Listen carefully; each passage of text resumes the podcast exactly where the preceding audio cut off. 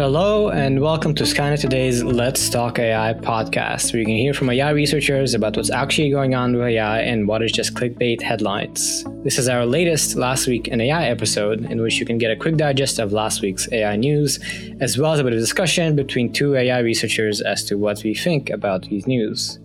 To start things off, we'll hand it off to Daniel Bashir to summarize what happened in AI last week and we'll be back in just a few minutes to dive deeper into these stories and give our opinions. Hello, this is Daniel Bashir here with our weekly news summary. This week, we'll discuss Timnit Gebru's firing from Google, AlphaFold, AI powered video, and AI for countering deception. Our first story is a spicy one, and you've probably heard about it either from Twitter or from any number of news sites. Timnit Gebru, an incredibly important AI ethics researcher, was recently fired from Google. Gebru says that the firing occurred after a disagreement with one of her managers over the publication of an AI ethics research paper. The paper seems to have been about the environmental costs and embedded biases of large language models like GPT 3. Gebru also sent an email to the Google Brain Women and Allies listserv to express frustration with her experience as a black female researcher. She was asked to retract the paper and was told that her email to the listserv was inconsistent with the expectations of a Google manager. Many details surrounding the progression of this event remain unclear, but has received an outpouring of support on Twitter. Gebru and many others take Google's actions to be an attempt to silence her and other AI ethics researchers. We can expect that they'll only continue to speak more loudly in the future. Our second story concerns another Google AI research center. Google DeepMind has received much acclaim for its proposed solution to the protein folding problem, AlphaFold. Figuring out what shapes proteins fold into has been a major challenge in biology for five decades. Predicting a protein's shape allows understanding of that protein's function. Understanding these functions can aid in problems like developing treatments for diseases. The organizers of the Critical Assessment of Protein Structure Prediction recently recognized AlphaFold as a solution to this challenge. According to DeepMind, AlphaFold demonstrates AI's potential impact on scientific discovery and its ability to accelerate research in basic science. I don't have the biology background to comment on AlphaFold's real potential, but there's no doubt we'll see plenty of commentary on it in the coming weeks. Since digital video became possible, the standard methods for compressing and decompressing videos have made video immune to the machine learning explosion. Improvements to these codecs, the algorithms for compressing and decompressing video, led to the possibility of sites like YouTube. They've also been accelerated by hardware, but more advanced codecs require more advanced hardware. But today's phones ship with chips designed for running machine learning models. As TechCrunch reports, WaveOne wants to use these for video. Now that face and scene detection are solved problems in computer vision, codecs can notice faces in videos and dedicate appropriate resources to compressing and decompressing that information. By intelligently allocating data, codecs can efficiently compress video without sacrificing quality. Codecs might not be the most glamorous application of AI out there, but as WaveOne migrates from lab to product, we might just be seeing a massive change in the video industry. As AI becomes used more widely, the opportunity to exploit weak spots in the technology also emerges. In response, companies are forming to probe AI systems for vulnerabilities. The threats are real. For example, by shifting just a few pixels, you can trick a computer vision algorithm into thinking that a picture of a dog is actually a goat. The startup Robust Intelligence, whose customers include PayPal, is one company that wants to help. As Wired reports, the company sells two tools one that can probe an AI algorithm for weaknesses, and another that intercepts problematic inputs. Simultaneously, companies like Facebook are investing in their own AI defenses. Many researchers are focused on making AI systems robust to attacks and silly mistakes, but the research is still in early stages. Given that this lack of robustness demonstrates important weaknesses of AI, we're likely to see plenty of work on this problem in the future. That's all for this week's news roundup. Stay tuned for a more in depth discussion of recent events. Thanks, Daniel, and welcome back, listeners. Now that you've had the summary of last week's news, feel free to stick around for a more laid back discussion about this news between two AI researchers. I am Andrey Kurenkov, a third year PhD student at the Stanford Vision and Learning Lab. I focus mostly on learning algorithms for robotic manipulation and reinforcement learning in my research. And with me is my co host.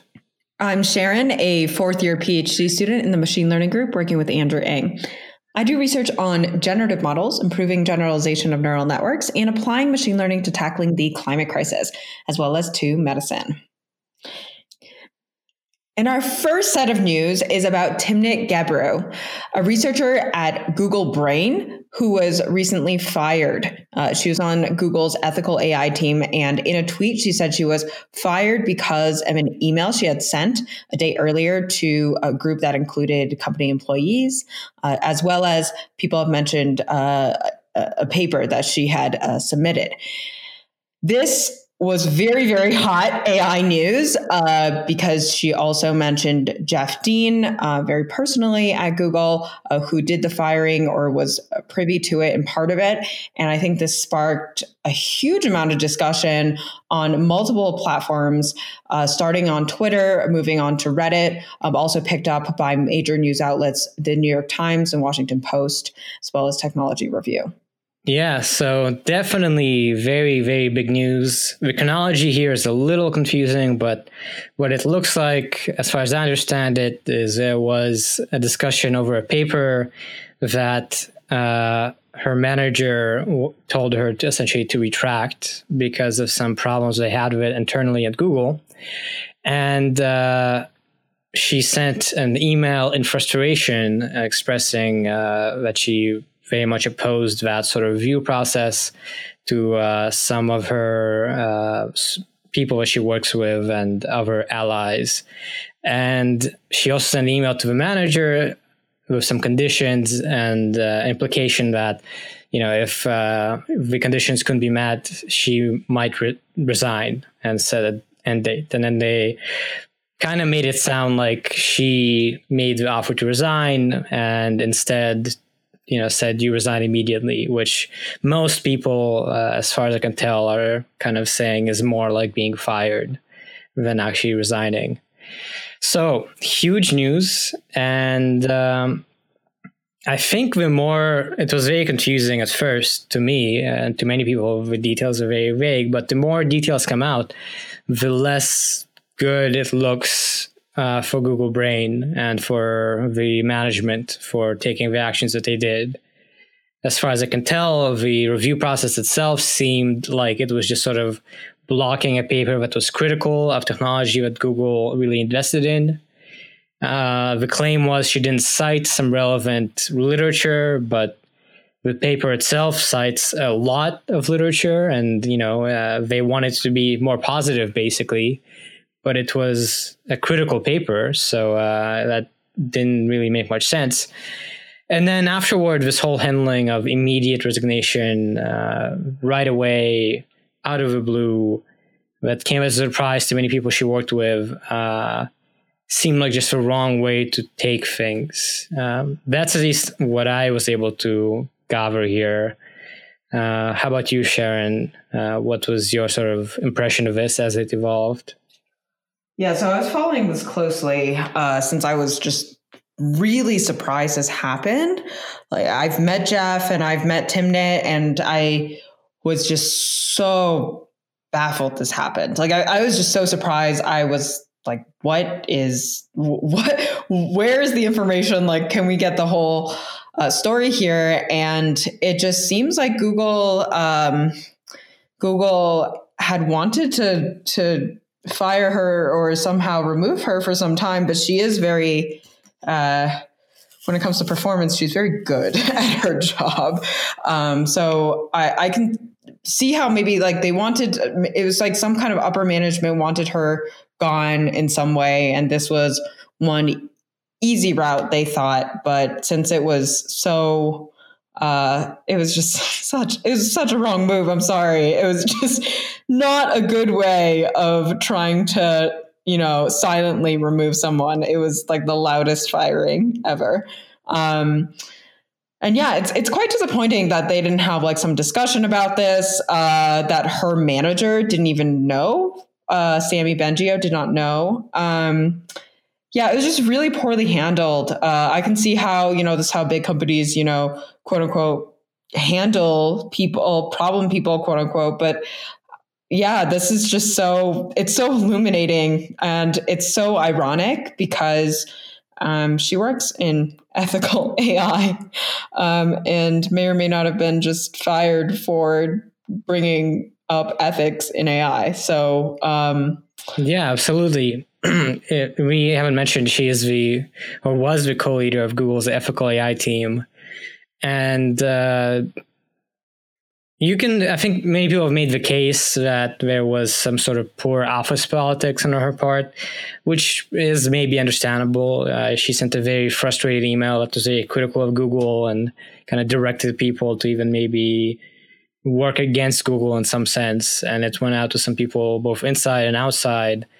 But even if you accept that, that she could have been smarter from a politics perspective, uh, the actual reasons of a firing, the paper, and her not really accepting their internal review process and their decision to retract it, absolutely, as the details came out, to me seemed like poorly handled. And the narrative uh, aspect of it as well. You know, I don't think at first it was very unclear. Now it looks more and more like it's hard to make a case that Google didn't really mess up here. Uh, even if they decided uh, that there must be an end date, they could have hel- handled this much better. It looks to me, and uh, it's definitely a loss given that. Um, Dr. Timnit Gebru has done an enormous amount of very valuable research already and uh, was certainly doing that at Google.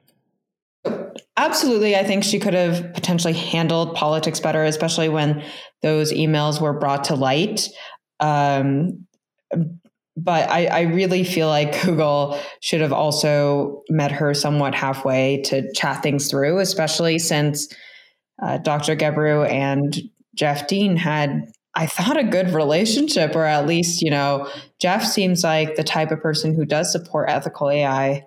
Um, and I really don't want to believe that that was just all all for show. I really don't want to believe that. Um, so this was tough, tough news um, in terms of that as well. Yeah, I think you can, you know, have slightly different opinions on this, but it's definitely a bad story, a bad event for the community as a whole. And I think for many, very painful. And uh, certainly, I think it's a very unfortunate event. And uh, I think for people working in ethical AI, I mean, there was a whole outpouring of support and, and you know, amazement that this happened. It, it's still something people are, you know, starting to accept. So really shouldn't be understated in terms of how much of a loss it is to this field of research and yeah, how bad it seems from a Google perspective of, of what they did here. Right. I think there was just I think the outpouring of support was really good for Timnit though. Um, I can see how she was probably going through a really tough time. She had gotten the notice that she would be what they call resignated, so forced to reside um, right before her vacation, I think. Um, so it was uh, the whole move was very sketchy and just sounds like you know a corporate plan. Um, but I'm glad she's gotten a lot of support, and I hope all this energy goes towards her doing something amazing moving forward. I would love to see her start something actually like start some kind of ethical AI research institution in some way and really be at the forefront of that and leading leading the team and maybe showing Google and other companies how they can also integrate ethics into their work or or just show them how it should be done. I don't know. Like if, if she if she believes um, that she can do all of that much better, which I'm I'm sure she can handle stuff like this better. I hope so. I guess it's always hard when you're like you are the corporation, but yeah. Yeah, there's there's a case here to be made of maybe Google basically didn't allow that level of criticism towards technology they care about and yeah, it, it speaks to maybe there needs to be ethical AI groups outside of these big corporations that you know hold them to account, uh, and hopefully that'll be the outcome eventually. But certainly for now, it's pretty bad. Uh, one thing I will say is. The Gradient just put out a new article called The Far Reaching Impact of Dr. Timnit Gebru, which basically chronicles all her contributions or some of her many contributions in the field. And they really are very significant. So even if you are tired of all this Google news, I would say worth looking through that article to see what she has contributed so far and to get an idea of how much of a impactful researcher she has been already and hopefully will continue to be even after this. And with that, maybe let's transition to something that's uh, less of a painful topic to discuss. Uh, in fact, a very positive event that also happened last week. So, somehow a very big week for AI news in general. And that is AlphaFold. So, as you've heard, AlphaFold, uh, uh there was an announcement from DeepMind of solving uh, the problem of protein folding prediction, basically, uh, really pivotal challenge in biology. And they have here a massive improvement compared to the state of the art, and basically a huge jump. And uh, there was a bit of a split as to just how significant it is. Uh, so, uh, you know, many people said they solved protein protein folding to some extent, sure, but you know, this is still kind of just the start. So this uh, this achievement is huge, but it's not going to suddenly uh, allow for a lot of new technologies. It's it's just the start of building towards uh, things we can do with this technology. But still, super super impressive and super exciting to see I to share uh, as you worked a bit of medicine and I guess biology related things, what was your impression seeing this news? Ah, you're just clumping biology with medicine like that, Andre? I'm kidding. a little bit, but you know, closer to that than I, get I am. It, I get it. I it. It's okay. I I yeah. used to be that naive too. No, I'm kidding. I'm kidding. Um, no, really, it is. It is closer. If one would, if one would make an embedding of all of these fields, it would be closer. Um, I think this is very impressive and a huge piece of news. Uh, it's very exciting to see DeepMind um, move towards uh, move move out of games, I suppose, and move towards um, something to, that does have a really big, meaningful impact. Um, uh, more practically, I I, and I was actually curious what my friends at DeepMind were doing who were on this team. So now I know because I, I had the sense they were doing something like this, but I'm like, I haven't seen news, and you've been working on it for a while. So it's really um, it's really good to see this come out, uh, and I'm really excited to see where this goes. I hope they continue the alpha line and start uh, making things making things awesome in alpha. Definitely, yeah. And uh, so again, we can note some uh, caveats that for things like drug discovery, for applications uh, like drug design uh, or protein chemistry, we, we still need better results still. So they have much better than what we already could do, but to use this for solving real world problems, uh, from some biologists who wrote about this, we still actually need further progress. So uh, while very exciting, while definitely uh, a huge achievement, uh, worth noting that it's not yet being used out there for making drugs or treatments, and probably won't be for a while. But how long that is, hopefully it'll be a few years. And yeah, it'll be very exciting to see where this goes next. So, very exciting news. And on to our last article, uh, which is a bit different, titled Labor Unions Work to Find Ways to Bargain with AI's Black Box. And so, interestingly, unions are trying to figure out how to protect their members from AI programs that they can't see um, and that they don't really know are there or are being used against them, and they're trying to to uh, predict that and almost almost it makes me think of you know black box attacks or different attacks on an AI system. Um, but in this case, it's it's people trying to uh, keep themselves safe against what um, uh, what corporations might be using AI for. Yeah, I found this very interesting. That uh, the story here is that the UK's Trades Union Congress, which is an uh, umbrella group of unions representing more than 5.5 million people. Uh, the idea here is to find ways to negotiate which technology is used in workspaces, so that, for instance, you don't you don't have AI making decisions uh, as to who to fire without transparency and without explanation. So, um, interesting development that AI is now at a point where we actually need to worry about it uh, to the extent that you know unions need to negotiate to what extent it's being used at companies or not. And I think compared to our last two stories, uh, a little bit more removed from research and more sort of showcasing the impact of AI in the real world and reminding that you know uh, we are deploying AI in all sorts of ways and we are still kind of reckoning with how to do that uh, in an ethical way, uh, relating to our first story here. Yeah, this is really interesting and reminds me of um, generally generally also thinking about you know how can we use ai to combat ai now um, now that we know that a set of AI tools are being used, maybe against us, maybe, you know, not for us. Are there ways to mitigate it with more AI? Because AI really is a tool and it's a matter of how we use them. Um, of course, it's often used, I think the issue is it's often used as a tool of, uh, on one side before the other side. And usually that first side is one that is, uh, has the upper hand when it comes to, I guess, power dynamics. So, be tricky.